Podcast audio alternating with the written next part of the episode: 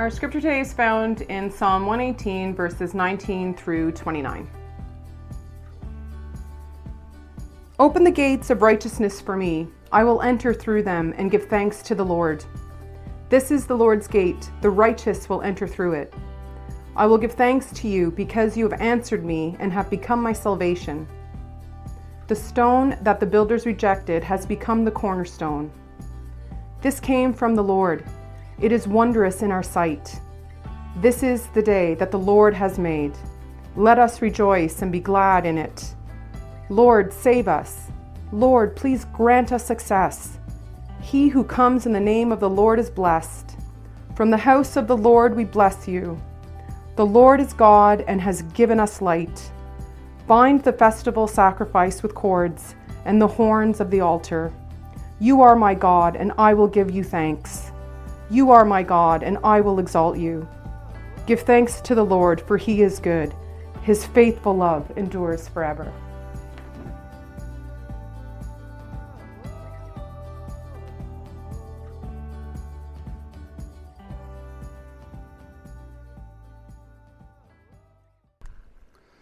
This is the day that the Lord has made. Let us rejoice and be glad in it. Good.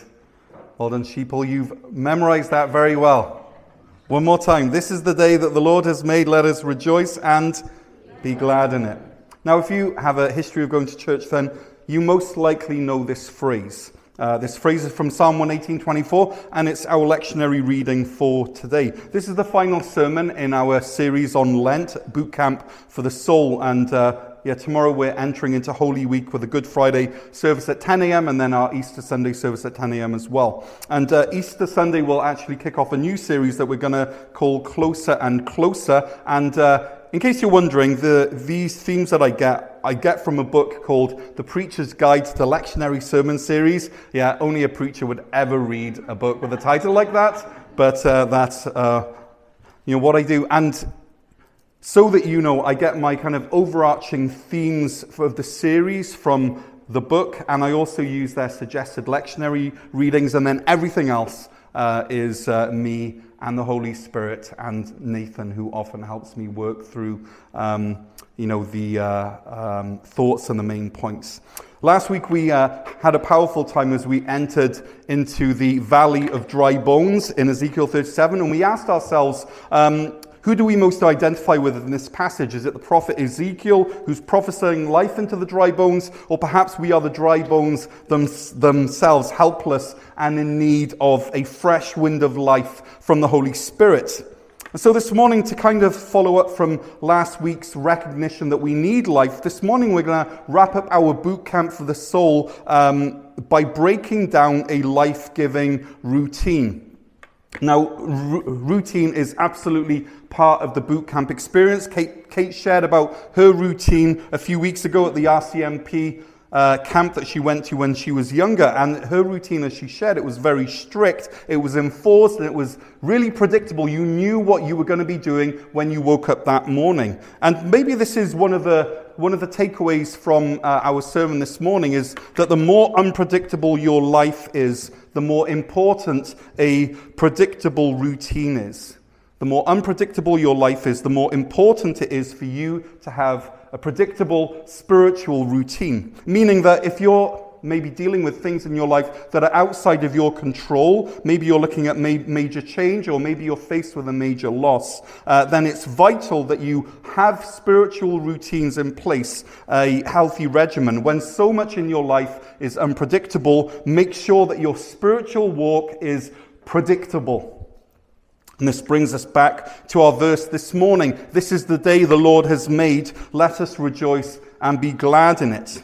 And we know this verse, it's a very well known verse. But what we don't realize is that the very next line in Psalm 118 says this Lord, save us. Lord, please grant us success. So you've got rejoicing immediately followed by a plea for the Lord to save. And by the way, the word save us, as Wendy mentioned earlier, is the word Hosanna, which is what the people shouted on Palm Sunday as Jesus processed into Jerusalem on a donkey. So we've got rejoice, then we've got save us. We've got rejoice, then we've got save us. And when I started reading Psalm 118 this past Monday, this tension immediately stood out. I asked myself, what does the psalmist, or why does the psalmist have the idea of, of rejoicing interlocking with the plea for God to save them? Now, of course, we can't get into the mind of the psalmist, but I think if nothing else, this juxtaposition highlights an important truth that the life of the follower of Christ is constantly in tension. It's a, it's a life which is um, a life of maybe paradox. We could use that word. Because on the one hand is rejoicing in the day that the Lord has made, on the other hand is a plea for God to save us. And I firmly believe that the more a believer can get comfortable with this paradox, the stronger their faith will eventually be. If we only focus on the rejoice aspect, we can look a bit sincere and a bit laughable. However, if we only focus on the save us and the hosanna, then we can look morose. We can look hopeless, uh, as if we're calling to a God who never actually gets around to saving us. And so I think another thing that this tension of verse 24 and 25 shows us is that life is unpredictable. One minute you're rejoicing in God, the next minute you're pleading for Him to save you. And this brings me back to this maxim that the more unpredictable your life is, the more important that your connection to God is predictable, even boring. I'm a strong proponent of a boringly predictable connection to Almighty God. Not that God is boringly predictable, of course, He's not, but your means of connecting to God should be boringly predictable. In other words, your devotion life needs a structure, it needs an architecture.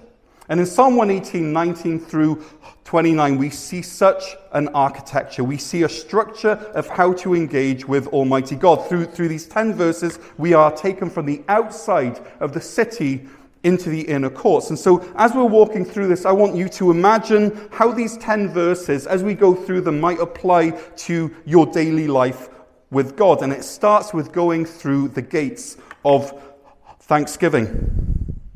Open the gates of righteousness for me. I will enter through them and give thanks to the Lord. This is the Lord's gate. The, the, the, the, righteous will enter through it.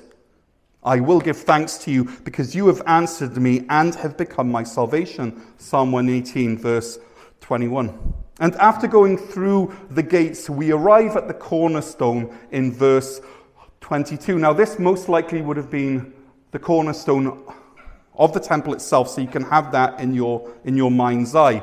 The stone that the builders rejected has become the cornerstone. And then encountering this cornerstone elicits a sense of wonder from, from the pilgrim. This came from the Lord, and it is wondrous in, in our sight. And the idea here is that there was a stone from the quarry that was selected, it was picked up, it was chosen, it was turned over, it was examined, it was then rejected by the masons, it failed quality control. And yet, this stone that was erroneously rejected is now, ironically and against all odds, the cornerstone of the building. It's the reference stone for all of the other stones. It's the centerpiece, the stone that is the underdog. Everyone loves an underdog st- story. And scripture, time and time again, references Psalm 118, verse 22, to make the case that Jesus, who was rejected, is now the very linchpin or the cornerstone of our faith. Mark, Mark, Mark chapter 12, verse 8 is a great example. Is Ephesians 2, our church life verse, uh, is a great example. And 1 Peter 2, verses 4. As you come to him, a living stone rejected by by people, but chosen and honored by God, you yourselves, as living stones, a spiritual house, are being built to be a holy priesthood to offer spiritual sacrifices acceptable to God through Jesus Christ. Now, if you're going through your life in a humdrum way and you're wondering what is the purpose of life, here is a great verse for you to memorize because this is us. We are a spiritual house, we're living stones, and we're being built into a holy priesthood. And when we hear this shocking news of the story of the underdog cornerstone, our response is wonder. This came from the Lord, and it's wondrous in our sight. And then after the cornerstone, you know, we've seen the cornerstone of the temple, and then we arrive at the temple itself, this place of worship. He who comes in the name of the Lord is blessed. From the house of the Lord, we bless you. Verse number 26. This is where worship happens. Because what's, what's happened, if we track it through, is that we've gone through the gate of thanksgiving. And uh, who is the gate? Well, Jesus said, Truly I tell you, I am the gate for the sheep, John chapter 10. And then who is the cornerstone? This Jesus is the stone rejected by you builders, which has become the cornerstone. There is salvation in no one else, for there's no other name under heaven by which, peop- uh, which is given to people by which we must be saved. Acts chapter 4. So Jesus is the cornerstone. We then walk in, into the temple of blessing, this place of worship. And who is the temple? Well, Jesus answered, Destroy this temple, and I will raise it up again in three days. Therefore, the Jews said, This temple took 46 years to build, and will you raise it up in three days? But he was speaking about the temple of his body, John chapter 2. So Jesus is the temple, and it's through Jesus that we bless others around us. So we enter the gates with thanksgiving. We wander at the cornerstone. We bless others from the temple. And we're going deeper and deeper into the presence of mighty God. And then finally, we get to the place where the business happens, the altar. And once again, at this place, we give thanks. Verse number 27 The Lord is God and has, has given us light. Bind the festival sacrifice with cords to the horns of the altar verse number 27. Now, it's worth mentioning that the NIV, unlike the CSB, which we generally use, uh, that the NIV words it, words it in a different way, as do other translations. And this is how the NIV translates it with bows in hand, join in a festal procession up to the horns of the altar. And once again, very strong Palm Sunday overtones here. So I'm not sure which is right, if it's binding the festal sacrifice with cords or with bows in hand join, the fest, join in the festal pro- procession. But either way, you know, the point is that the horned altar is the centerpiece of the action. It's where everything's heading towards. And of course, the uh, altar is where the sacrifice of atonement would happen, the life of an innocent creature, which is given for the life of the guilty people of God. And who is the sacrifice on the altar? Hebrews 7 tells us he doesn't need to offer sacrifices every day as high priests do, first for their own sins, then for the other people, then for those of the people. He did this once for all time when he offered himself. And so Jesus is the sacrifice on the altar. And what is our response to Jesus laying down his life for us? Psalm 118, verse number 28. You are my God, and I will give you thanks. You are my God. I will exalt you. Give thanks to the Lord. Why? For he is good. His faithful love endures forever. And of course, uh, God's most faithful love was seen most clearly in Jesus hanging on the altar of the cross. So I'm hoping that we're starting to see that in Psalm 118, verse 19 through 29, that we have this entire architecture of how to come to God. We enter through the gates of Christ with thanksgiving. We look at the cornerstone of Christ with wonder. We bless others from the temple that is Christ, and we worship at the altar of Christ with thanksgiving.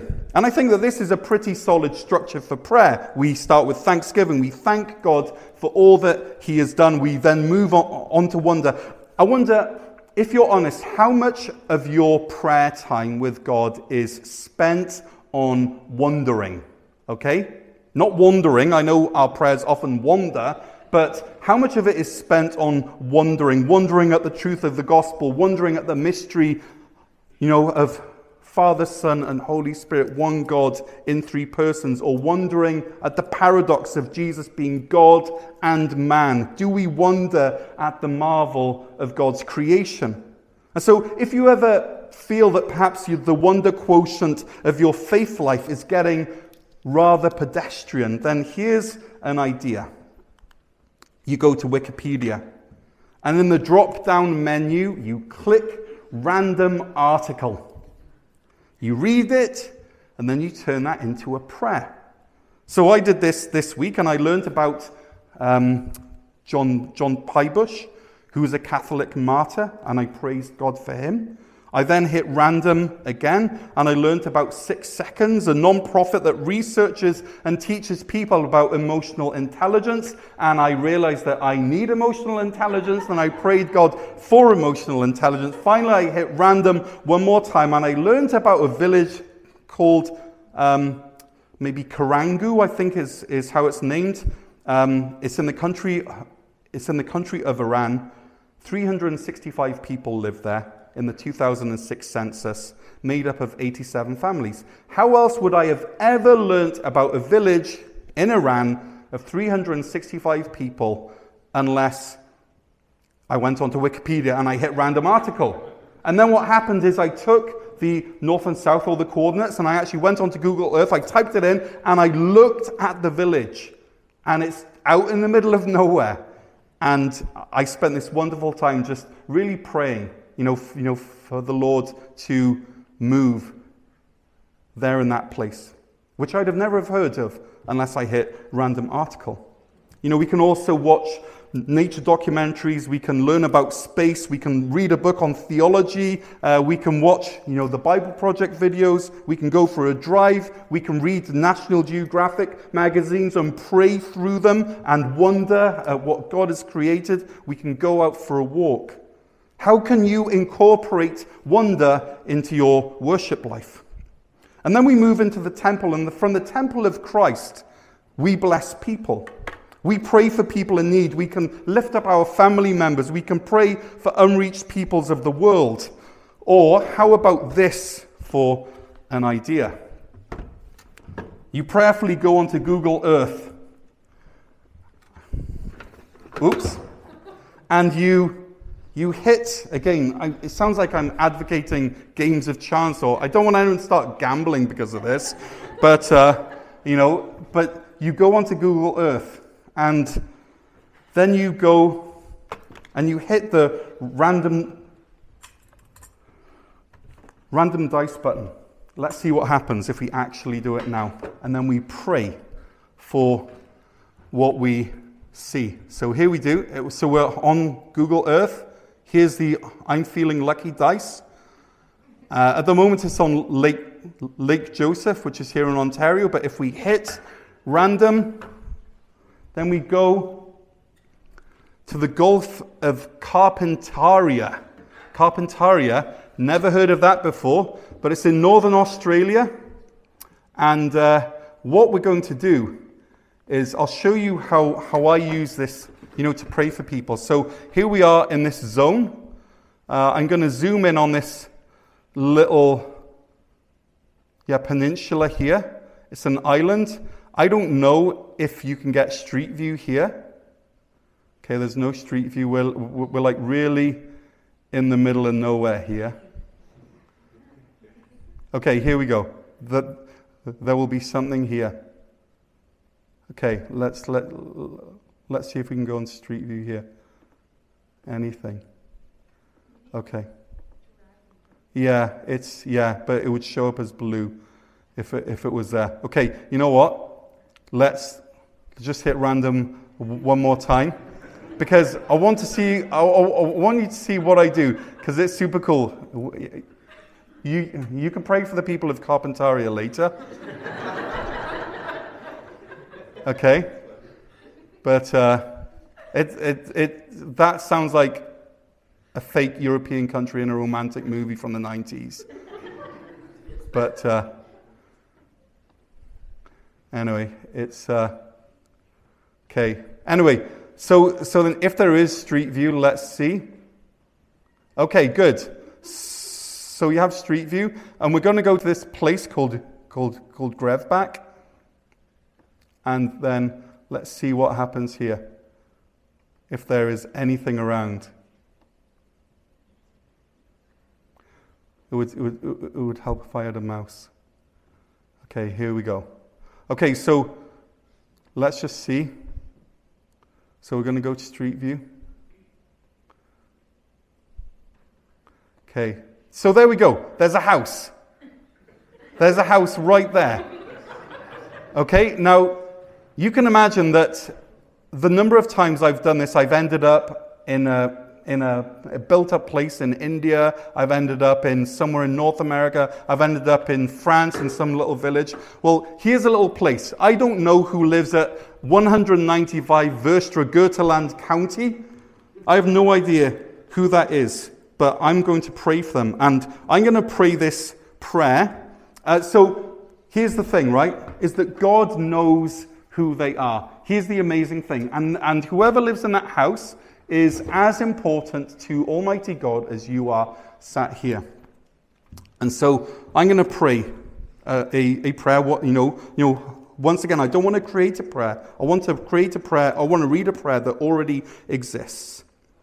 So join me as we pray for this house. I pray that the eyes of your heart may be enlightened in order that you may know the hope to which he has called you, the riches of his glorious inheritance in his holy people, and his incomparably great power for us who believe. Lord, I pray that you would just show, show this family that you are real and that you love them. Lord, I pray that they would know this power, the, the, the same power as the mighty strength that you exerted when you raised Christ from the dead and you seated Christ at your right hand in the heavenly realms, far above all rules and authorities, power and dominion, and every name that is invoked, not only in the present age, but, in, but Lord, in the one to come. Lord, I pray that this yeah, little place that n- no one's ever heard of and we won't ever think of again, maybe, but that, but that uh, you, you know their needs and that you would show up in a mighty and a powerful way. In Jesus' name, amen. So, you can do that over and over again, and your prayer life never has to be boring.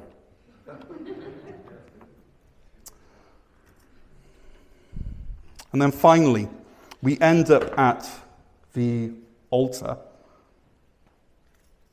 Anyone see my clicker? Oh, yeah. This is what happens when you have multiple stands. I thought I was being smart.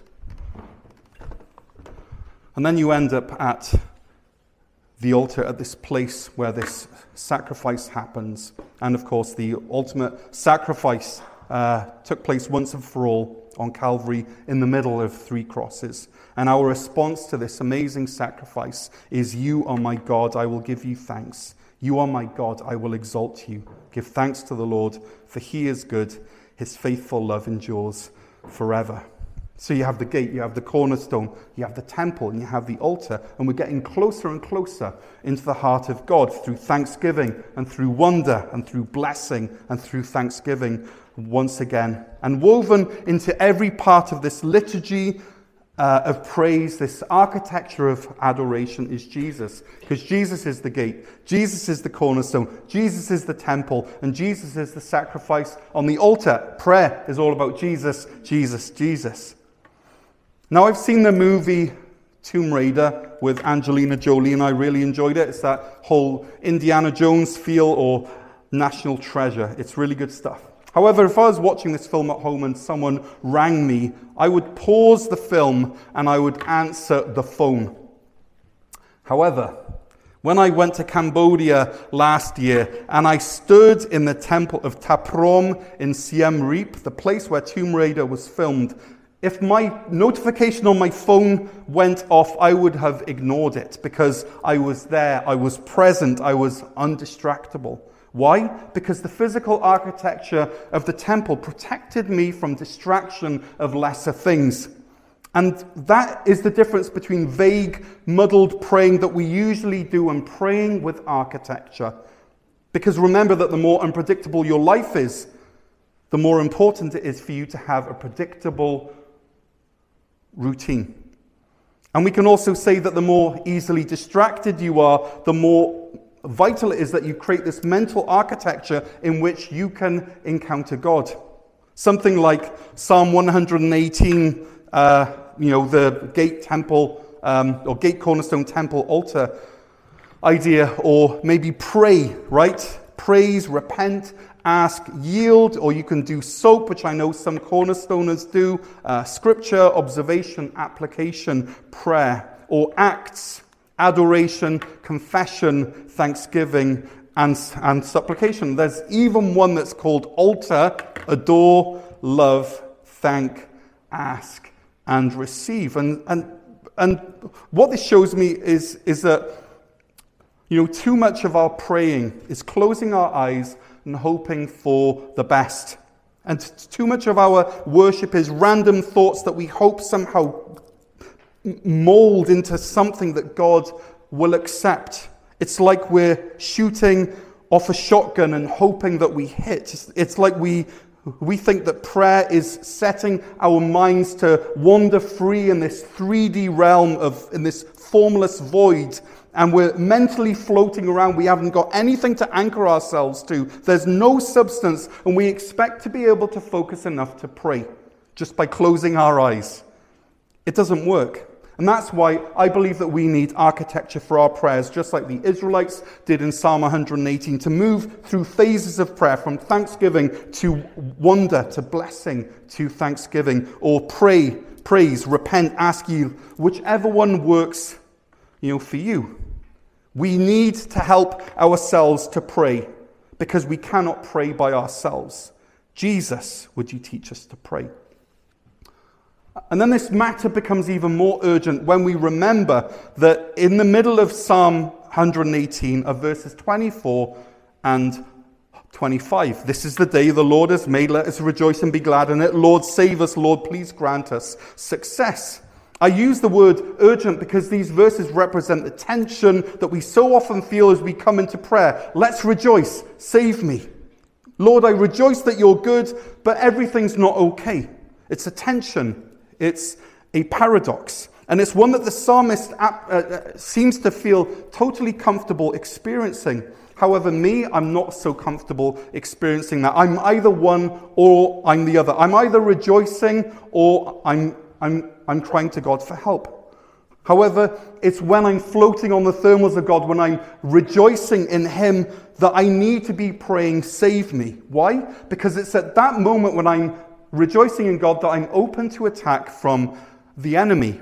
So if you think you're standing firm, be careful that you don't fall. First, First Corinthians 12. In other words, my rejoice needs a save me, and my save me needs a rejoice. It's in the trials of life when I need saving that I most need to be practicing rejoicing. Why? Because Nehemiah worded it best do not grieve, for the joy of the Lord is your strength.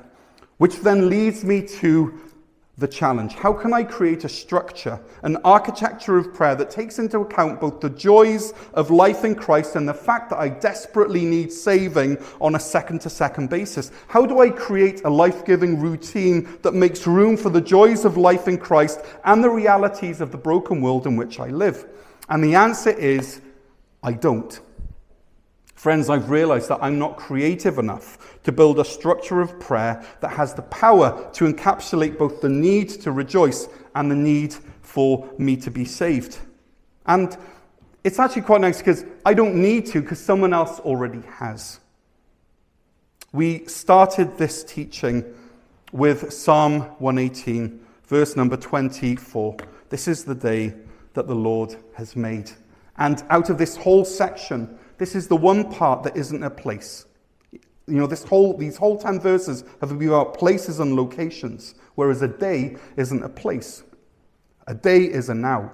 A day is a time. It's temporal. It's not locational. And so the psalmist is sort of saying that you've seen the gate, you've seen the cornerstone, you've seen the temple, you've seen the altar. These are the places, these are the touch points. Now this is the time. This is the day that the Lord has made. Let us rejoice and be glad in it. Lord, save us. Lord, please grant us success. And so the question again is this How do I bring together these two things? This place of prayer, the gate and the cornerstone, the temple and the altar, and the time prayer. This is the day that the Lord has made. Let us rejoice and, and, and be glad in it. Lord, save us. How do I bring those two things together? Or maybe I can word it like this How can I carry around the, the truth of God's presence, so that whether I'm in the grocery store or the doctor's office or the school hallway or, or a toxic household, wherever I am, I have a way to enter into the presence of God. Because here's the thing if it's up to me trying to remember, I will forget every single time. And so, what I've found for me personally is that I need a portable worship structure that I can carry with me. And I need, and, and I need it to be ready to use. I need a ritual. I need a routine. I need a habit. I need to be able to use it at a moment's notice. And I need it to be something I can hold, something physical. You know, in the same way that walking through the temple was a physical experience, I need something physical to hold on to. Because if it's, if it's physical, just like that tam- temple in Cambodia, my mind can focus on what it has to be focused. But it can't be the size of a temple, it has to be small because so I can carry around with it. And that's why I have the alarm on my old school watch. I set it to ring at 11:30, at 2:30 p.m. and 8 p.m. And each time this alarm rings, my, I am reminded of my need for God. I don't allow myself the luxury of believing that I have the memory, that I will remember naturally that I need God. I know that I have to be reminded. And so, not every time, but most times that alarm rings, my thoughts turn automatically to my Savior. And that begins my next action. I take off my prayer bracelet off my wrist and I pray through it. This is called an Anglican rosary or a prayer bracelet. Now, I've prayed rosaries or prayer bracelets for a few years now, but I kept on losing them, and so I created this one that I could wear on my wrist. And this is my portable gate. This is my cornerstone. This is my temple. This is my altar. It's a physical aid that represents a spiritual reality. And then after taking off the prayer, prayer bracelet, I do one of two things. If I'm at home or in the office, I take one of my prayer books. These are physical representations, but I have them all on my Kindle, and I pray through one of them. Again, it's a boring leap. It's, it's a boring and a predictable way for me to encounter the amazingness of God. Or if I'm out and about, and I'm driving or I'm walking and shopping, if I can't stop and read because that would look weird in the middle of Walmart, then what I do is I take it off and I thumb my way around. And I say, Lord, have mercy, Christ, have mercy, Lord, have mercy. Or I say, Lord Jesus Christ, Son of the living God, have mercy on me, a sinner. I'm walking around, I'm just going from bead to bead, saying, Lord Jesus Christ, Son of the living God, have mercy on me, a sinner. Or Lord, have mercy, Christ, have mercy. Whatever it is, it's a short phrase that I've easily remembered, and it's split into four sections. And so, if I wanted to, I could do the ACTS acronym or the PRAY acronym. In fact, on uh, Monday night, I walked around North Gower and I prayed the Psalm 118 architecture. I entered in the gates of thanksgiving, and, I, and, then I, and then I wandered at the cornerstone, and then I entered into the temple and I prayed for seven people because there were seven beads, and then I, and then I ended at the altar, and I, and I was just thanking God for his amazing sacrifice.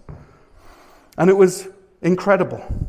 Because here's, here's what happens. As I pray around this prayer bracelet by physically holding it in my hand, I go on a journey with God, and by the end of it, whether five or 10 or 15 minutes later, I am transformed. So, this bracelet for me is the architecture where my tension of needing to rejoice and, and my needing to be saved lives in the same space. And, and for centuries, the church has practiced uh, something known as the daily office where we just meet regularly with the Lord. For centuries, the church has practiced life giving routines, rituals of prayer. For centuries, you know, the church has practiced using all sorts of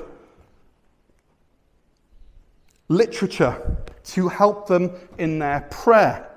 And yet, somehow, we've replaced these architectures of worship, of communing with God, with a five minute morning devotion, if we're lucky, and we somehow think that this isn't going to have a detrimental effect on our souls. So, public service announcement if you want to find out more about this, let me know, and I'll put on a workshop. Friends, Palm Sunday is about encountering the Messiah as he enters the temple through the gates. And so here's my question for you as we wrap up our boot camp of Lent, as we prepare for Holy Week and the Easter season. What is your life giving routine that, that boringly connects you with an ever exciting, almighty Trinitarian God who loves you and has everything that you need? Now, you might not need alarms on your wrist or a prayer bracelet on your wrist. You might have another way, and that's fine. But for me, this is my architecture. I need a gate. I need a cornerstone. I need a temple. I need an altar. And ever since I've started to build this structure into my life, I find hope in passing through the gate. I find peace in wandering at the cornerstone. I find joy in blessing others from the temple, and I find that I'm transformed as I practice thanksgiving at the altar.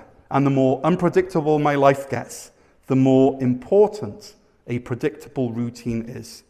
And through this routine, this architecture, I'm making peace with the fact that the normal Christian life is saying every day, This is the day that the Lord has made. Let us rejoice and be glad in it. Followed quickly by Lord, save us. Lord, please grant us success.